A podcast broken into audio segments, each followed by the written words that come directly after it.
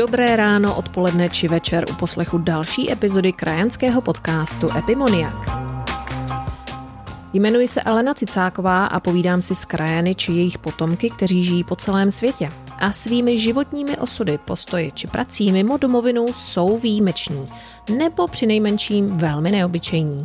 Zkrátka lidé, kteří dělají čest své zemi a mohou přidat informaci o zemích, kde žijí a nebo dodat inspiraci těm, kteří se chystají zkusit to své štěstí právě v zahraničí. Tento díl je trochu jiný než ty předchozí. Mm, žena, se kterou jsem si povídala, je a není krajanka. Ale v mnoha ohledech mi přišlo zajímavé jí dát prostor.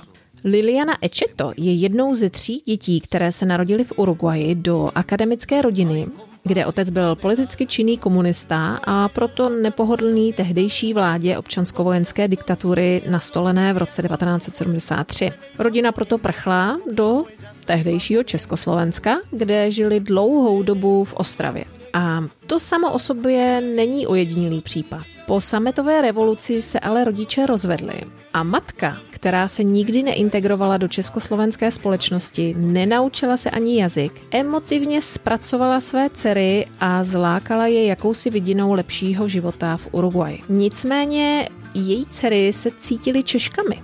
Jejich život, přátelé, byli v Československu, ale cítili povinnost jít s maminkou.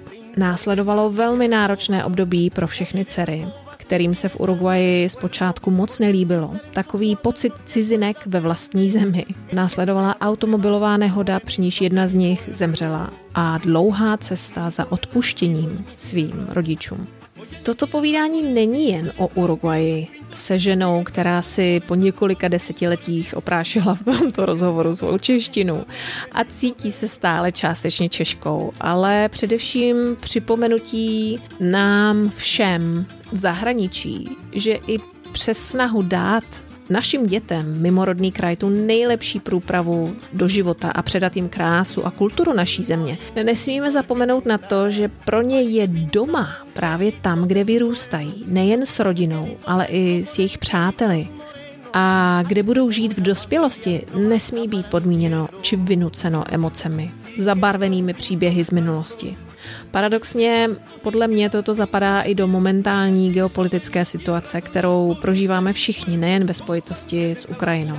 Protože kdyby nebylo vojenského puče v Uruguayi, rodina Liliany by bývala nemusela nikam utíkat a jejich rodinná tragédie způsobená vykořeněním a pokusem o návrat by se třeba nestala. Dovolte mi jen říci, že já osobně bych si moc přála, aby jsme konečně místo válečných strategií a inovací, zkvalitňování vojenské techniky. Pracovali více na šlechtění sebe samotných, kultivování těch nejlepších lidských kvalit a dali konečně nějaké opodstatnění, že jsme nejmoudřejší a nejschopnější živočišný druh na této planetě. Vojenské konflikty byly, jsou a bohužel asi budou, ale určitě nejsou důkazem naší nadřazenosti. Každopádně si užijte poslech s Lilianou a budu se těšit na vaše komentáře jako vždy. Přeji příjemný poslech.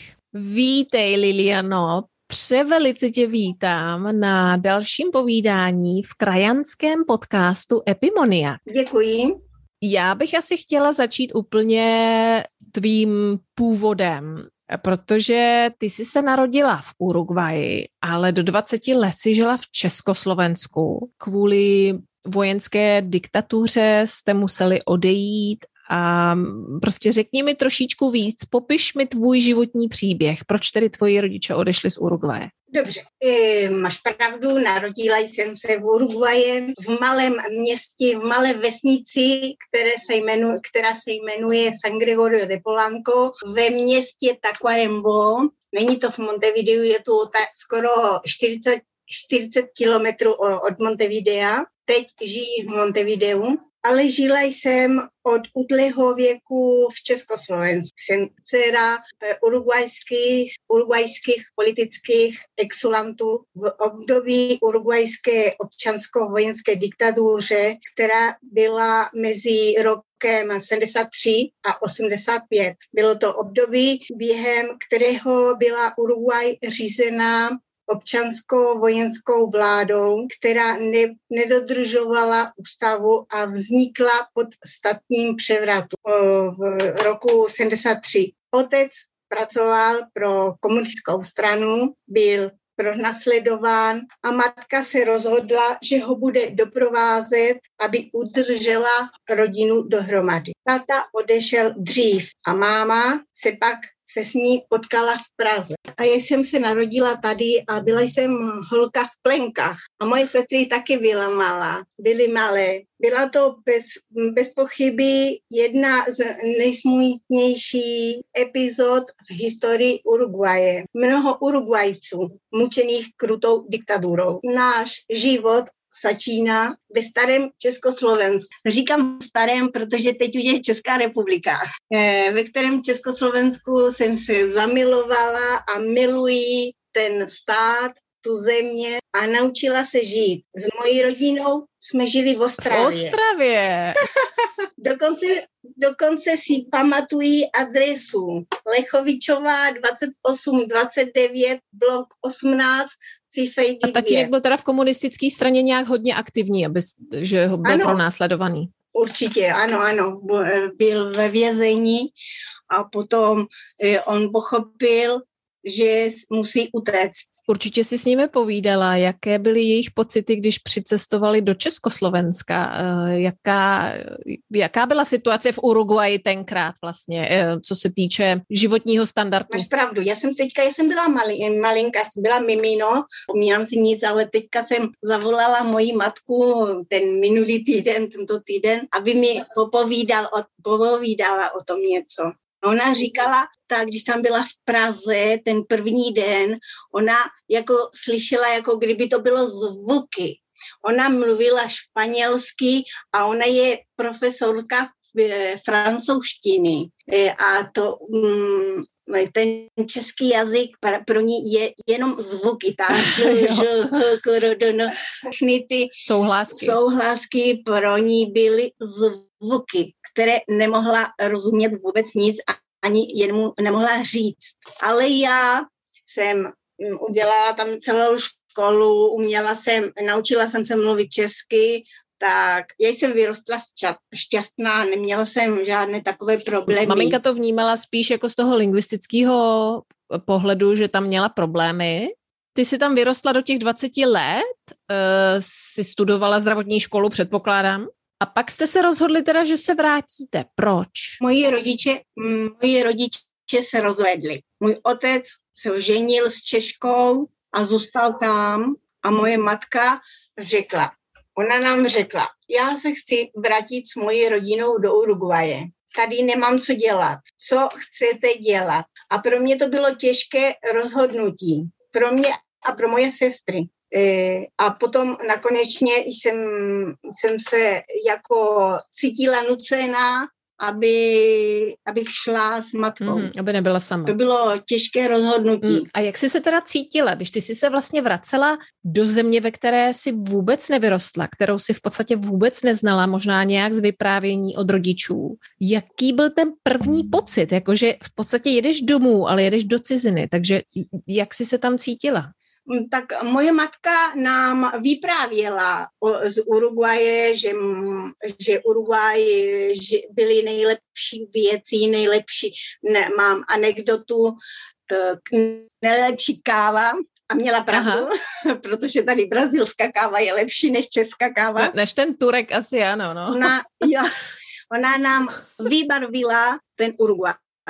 A ona se nám mm-hmm. vyprávěla to, ten Uruguay z 30 letech, kde, když ona tam narodila, když, se narodila. když tam rostla. Mm-hmm. Ano. E, v Uruguayi pracovala jako profesorka a ona taky e, byla zdravotní sestra. Tak obě, měla obě práce. Ale když se vrátila, tak se věci změnily. Měli jsme tam dům, na, náš dům tam byl ve stejném místě, ale mm, sousedství, městom, ve které ona žila, celá jsem, ty blízci už nebyli stejní, někteří zestáli, jiní zemřeli nebo zmizeli, rodina, přátelí, ti, kteří jenom zůstávali v její paměti. Rozumíš? Rozumím. Moje matka tam v našem domě, protože jsme měli dům, v našem domě eh, tam našla fotky naše rodiny. Já si vzpomínám, že ona plákala moc, protože se,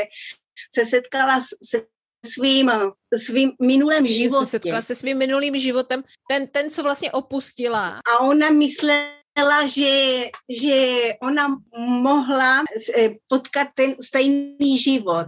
A já jsem pochopila, že jsme přežili krutou historii. Vracíme se. Ale já, já jsem pochopila, že musím se naučit nový život a opravdu nový život. Pro, mo, pro mě a moje sestry to byl nový život, protože já jsem nikoho neznala. Moje kamarády, celý můj život zůstal v Československu.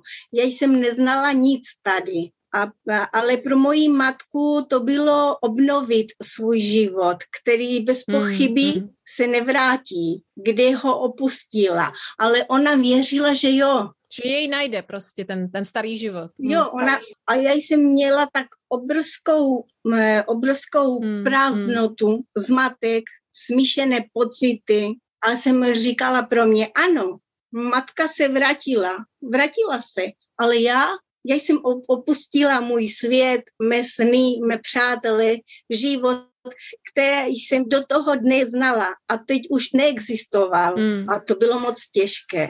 No to věřím, to věřím. Tak jedna, jedna dobrá věc, že jsi měla aspoň ty sestry, které, které s tebou jeli taky, jo. že jsi v tom nebyla úplně sama, předpokládám. Mm-hmm. Ale když si vzpomeneš na ten na ten prvotní pocit, jakože když jste při, přiletěli do Montevidea a ty si poprvé nasála v podstatě ten vzduch Uruguay. Já jsem nikdy neměla tetu, nikdy jsem neměla strejdu, neměla jsem brátrance a, na, a teď jsem viděla okolem sebe mnoho e, strašně velkou rodinu, rozumíš? To, to bylo moje tak trošku divné pro to nás. To věřím, to věřím. Ale tak španělsky předpokládám, jste mluvili doma, že? Jo. Takže to nebyl problém vůbec. Nebyl mm-hmm. to mhm. problém, ne? jazyk nebyl problém. Ale já mám anekdotu s, se sestrama.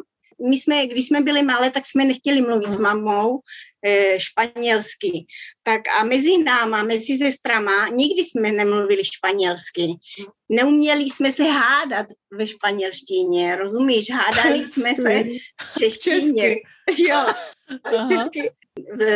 Tacuarembó se na nás se smálí celá rodina, protože my jako sestry jsme se neměli, neuměli hádat v španělštině. Mm-hmm. A teď už asi ano, ne? ano, teď už jo, teď už jsme staré všechny. mm-hmm. Uruguay já jsem se tak dočetla, že je snad po Surinamu nejmenší stát Jižní Ameriky, ale i tam vlastně najdeš nějaké ty krajany a je tam vlastně krajanská asociace. Uh, předpokládám, že ty budeš členkou uh, jedné uh, z, vlastně z té asociace. Udržujete třeba nějak klasické zvyky, jako třeba jsou české velikonoce, Mikuláš a kolik lidí tam vlastně mluví česky? Ty jsi zmínila před natáčením, že asi moc ne? Ne, tak um, že mluví dost dobře tu čtinu, například těch 50 mhm. lidí ale potom jsou synové a oni se chtějí naučit tu mluvit česky. Je to dost mm-hmm. těžké. No já jsem, já jsem paradoxně našla na internetu, možná to třeba si to poslechnou, já jsem je skontaktovala, je tam nějaký bar uh, dvou Čechů, kteří prodávají ano, kafe. Výborné české jídlo. Znám je. Jo, znáš. Fakt? no vidíš, tak je pozdravuj potom. Dobře, Dobře. a čím by si řekla, jako pro mě, která v Uruguayi nikdy nebyla, pro kohokoliv, kdo by se chtěl do Uruguaye podívat.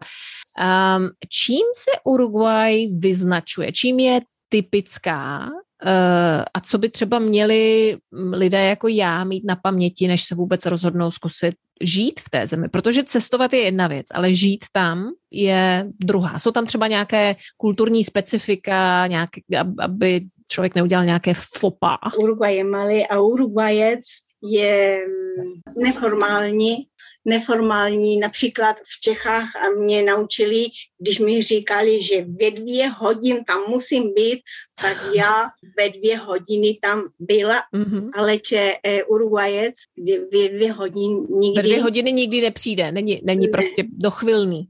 Není dochvilný, není. Mm-hmm. Vůbec mm-hmm. žádný. a jak, jaké jsou teda tradice? Jako co, když by si řekla třeba, já nevím, tady Čilani mají, um, jako mají hodně svátků, ale jeden z těch největších je pravděpodobně ten, jsou ty Fiesta Patrias, což jsou národní svátky v září. A řekla bych, že Čilani jsou jako hrdý národ, takový opravdu. Tady nemoc. Ne, tady, tady nemoc. Například jak ty si mi zeptala ty tradice na Velikonoce nebo Mikuláš, je, vě, věřící mají způsob slavení nejoblíbenější symbolem, který u Čechů si pamatují já nejvíce, e, jsou ty vajíčka nebo takové věci mm, z Velikonoce, ale tady se to nepoužívá, takové věci nedělají, je to jako dekorace. Mikuláš taky existuje a slavuje se jenom Dobře, dobře. Ty pracuješ ve zdravotnictví. Jak teda funguje mm, zdravotní systém v Uruguayi? Je to taky na bázi soukromí nebo státní? Třeba tady v Chile je to vlastně jakoby rozpolcený systém, no. Hm. Jo, je to taky trošku soukromé a trošku státné. Já, zdravu, já pracuji na státním zdravotnictví, ale to soukromé je lepší. Mm-hmm.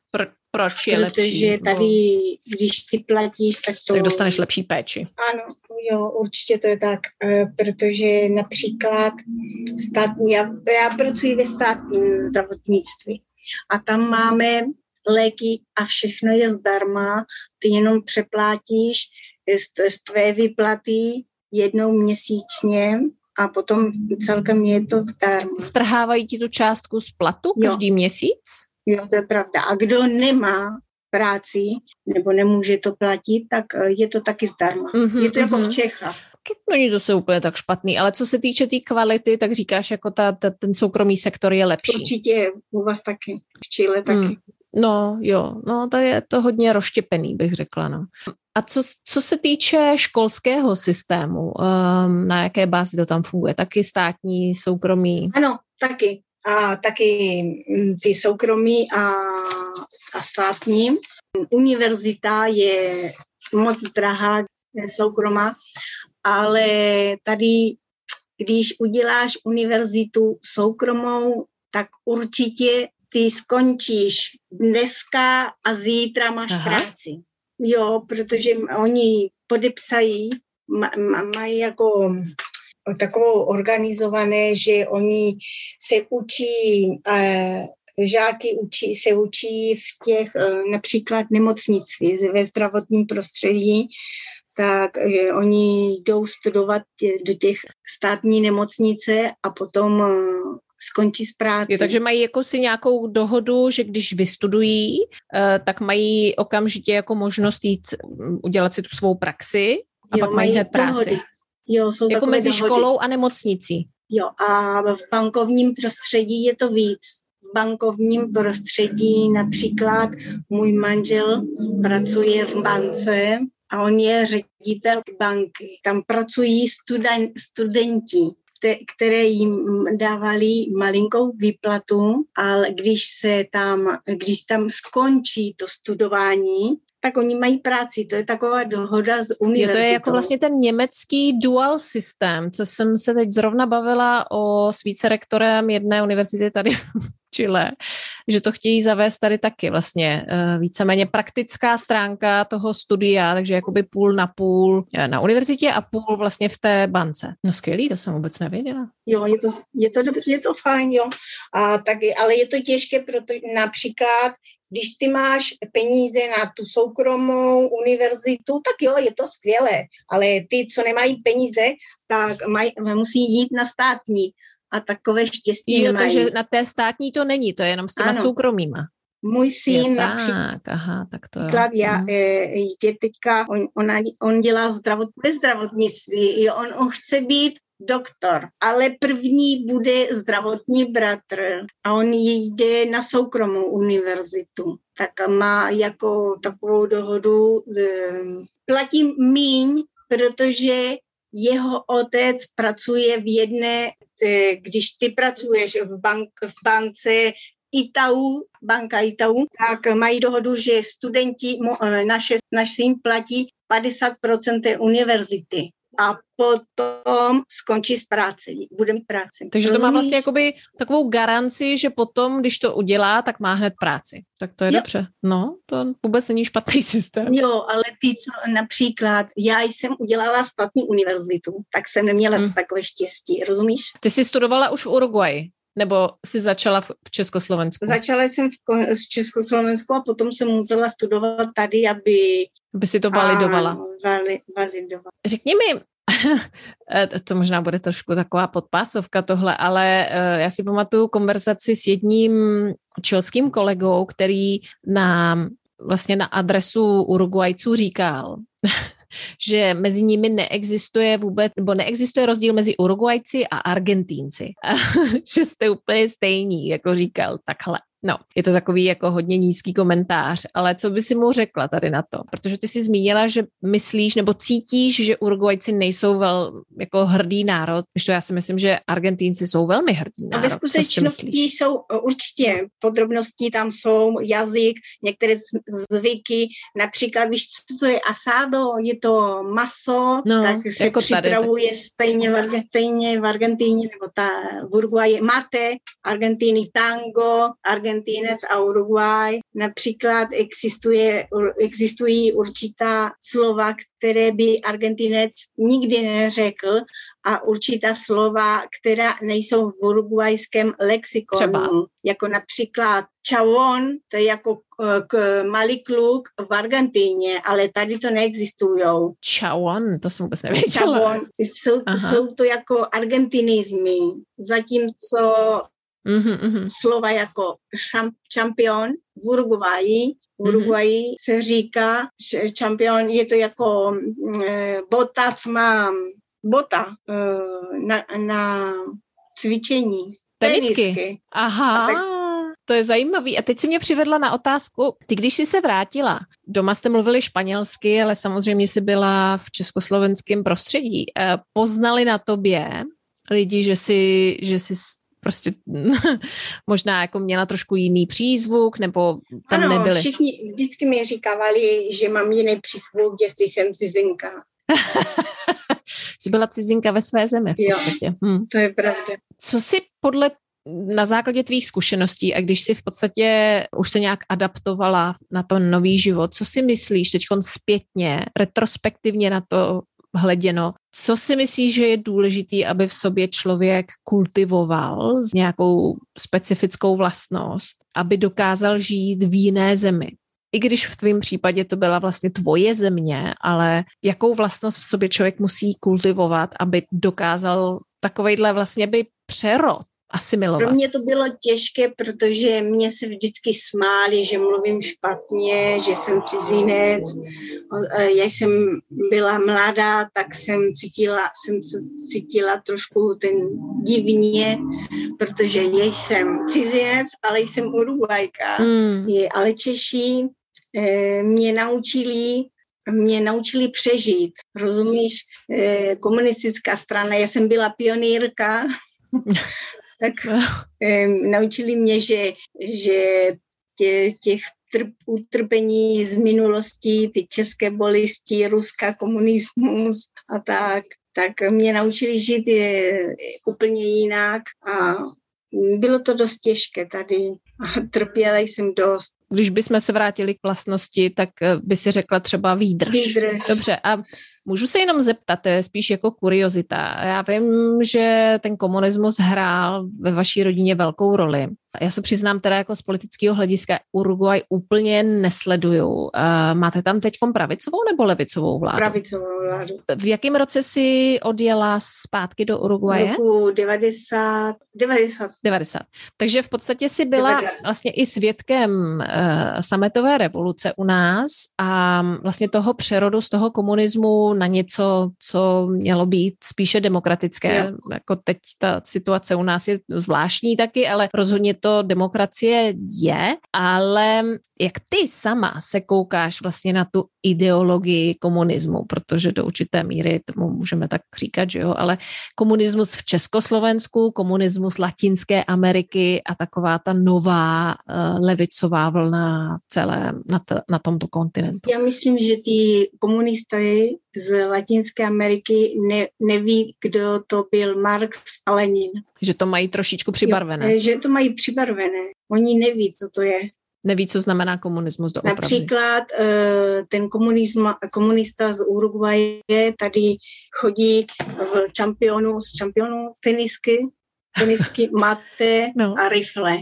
A v, u komunistů se to nejde. To nejde. No, jasně. Rozumíš? U těch pravých. Z těch mm-hmm. pravých komunistů to nejde, protože ty musíš chodit do školy, eh, když ti říkají že to musíš v 8 hodin ráno být ve škole a dělat, nebo v práci, musíš tam být.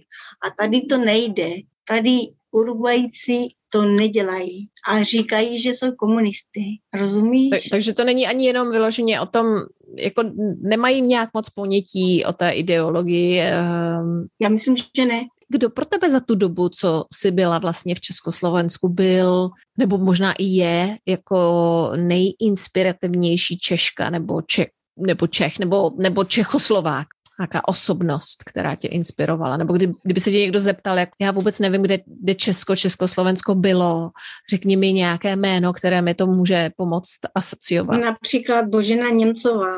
Mm-hmm. Já myslím, že je to vynikající příklad, jak mm-hmm. společnost tě, po těch 200 let po jejím narození promítla do postavy spisovatelský své vlastní potřeby. Skvělý příklad.